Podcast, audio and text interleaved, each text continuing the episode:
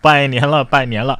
春节假期过后的第一个工作日，然哥在这里给大家拜个晚年，祝大家新年快乐，开工大吉！不知道在刚刚过去的这样一个春节假期，大家过得怎么样啊？看了看新闻啊，也是有喜有忧。先说喜吧，除夕夜有位准爸爸说呀。自己的宝宝如果生下来就叫逗号，二孩叫句号。这是除夕，山东省妇幼保健院里一位高瞻远瞩的准爸爸说呀：“等宝宝生下来，我打算取名叫逗号啊，第二个呢就叫句号啊，代表要俩孩子。可是如果又有了第三胎，他说，呃，那就叫叹号啊，因为是意料之外的。三胎的话，难道不是问号啊？你怎么来的？哎。”万一以后孩子结婚生了孙子，那是不是应该叫双引号？你们就是标点符号之家呀！除了生孩子，更多的人过年的时候逃不了的一件事，那就是发红包。可是轮到咱们九零后发红包的时候啊，哎，发的就不一样了。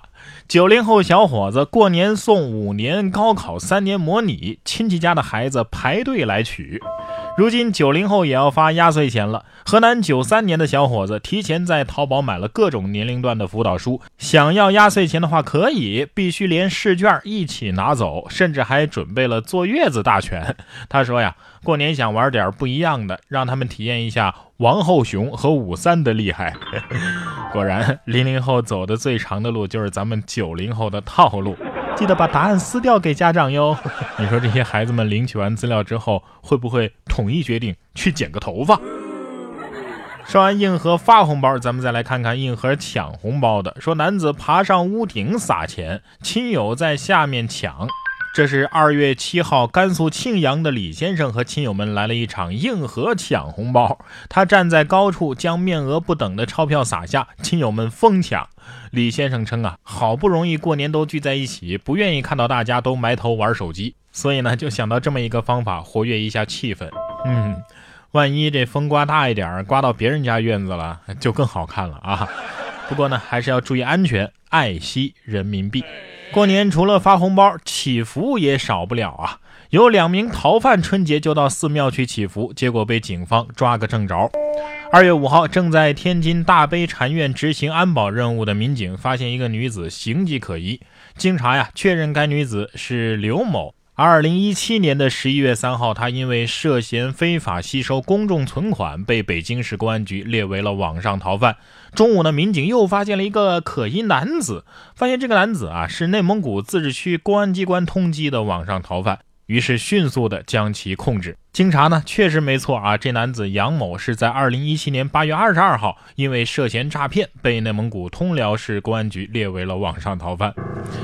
哎呀，真灵啊！你们是不是刚刚祈福完要重新做人，结果很快就实现了，是吧？哎，也说不定警察早就许愿请神仙们帮忙抓你了，是吧？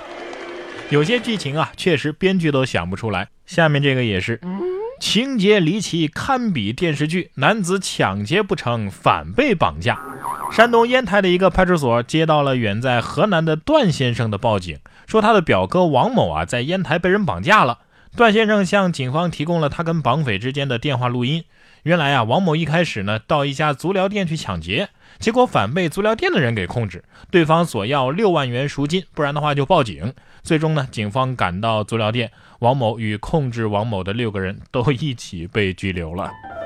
抢劫的心想：嗨，绑架我要赎金，我要是有钱交赎金，我还会来抢劫你们吗？是吧？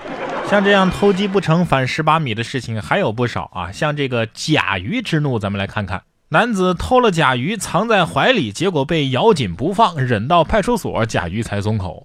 一月二十八号，云南的武定县一名男子从农贸市场盗窃了一只甲鱼，被民警抓获之后呢，这只甲鱼死死地咬住他的衣服，直到派出所才松口。嫌疑人称啊，这甲鱼的确是我偷来的，我准备拿去换酒喝呢。甲鱼的意思是，我是证人，就是他偷的我。我说哥们儿，你是不是故意的啊？偷个甲鱼？说你真实目的是不是为了逃避过年在家赌钱，怕被老婆打？我觉得以后咱们过年再回家呀，也别老什么打麻将啊、KTV 啊。你看这家人的这个活动就很积极健康嘛，回家做美甲。说九七后的美甲师回家，七大姑八大姨也是排队做美甲呀。二十二岁的小张是一名美甲美睫师，他春节期间从沈阳回老家过年，没想到他的七大姑八大姨早就排上了号，等着他回家做美甲呢。小张向记者感叹说：“呀，过年回家被逼相亲不可怕，可怕的是你是美甲师，而你家里有七个姨。”不过他也表示啊，自己虽然很累，但是亲戚们也对他特别照顾，做这些都是应该的。没点技能，以后还不能回家过年了，是吧？不过我觉得这也好过安排相亲啊，起码不用催婚了，是吧？哎。这样七大姑八大姨不会催婚了吧？其实结婚倒还没什么，但是你结婚之后有了孩子，孩子还不听话，确实是一件呃非常头疼的事儿。但是下面这个村啊有一个办法，呃，据说很灵，说千名熊孩子拜古树为爹，村民说很灵，拜了就能变乖。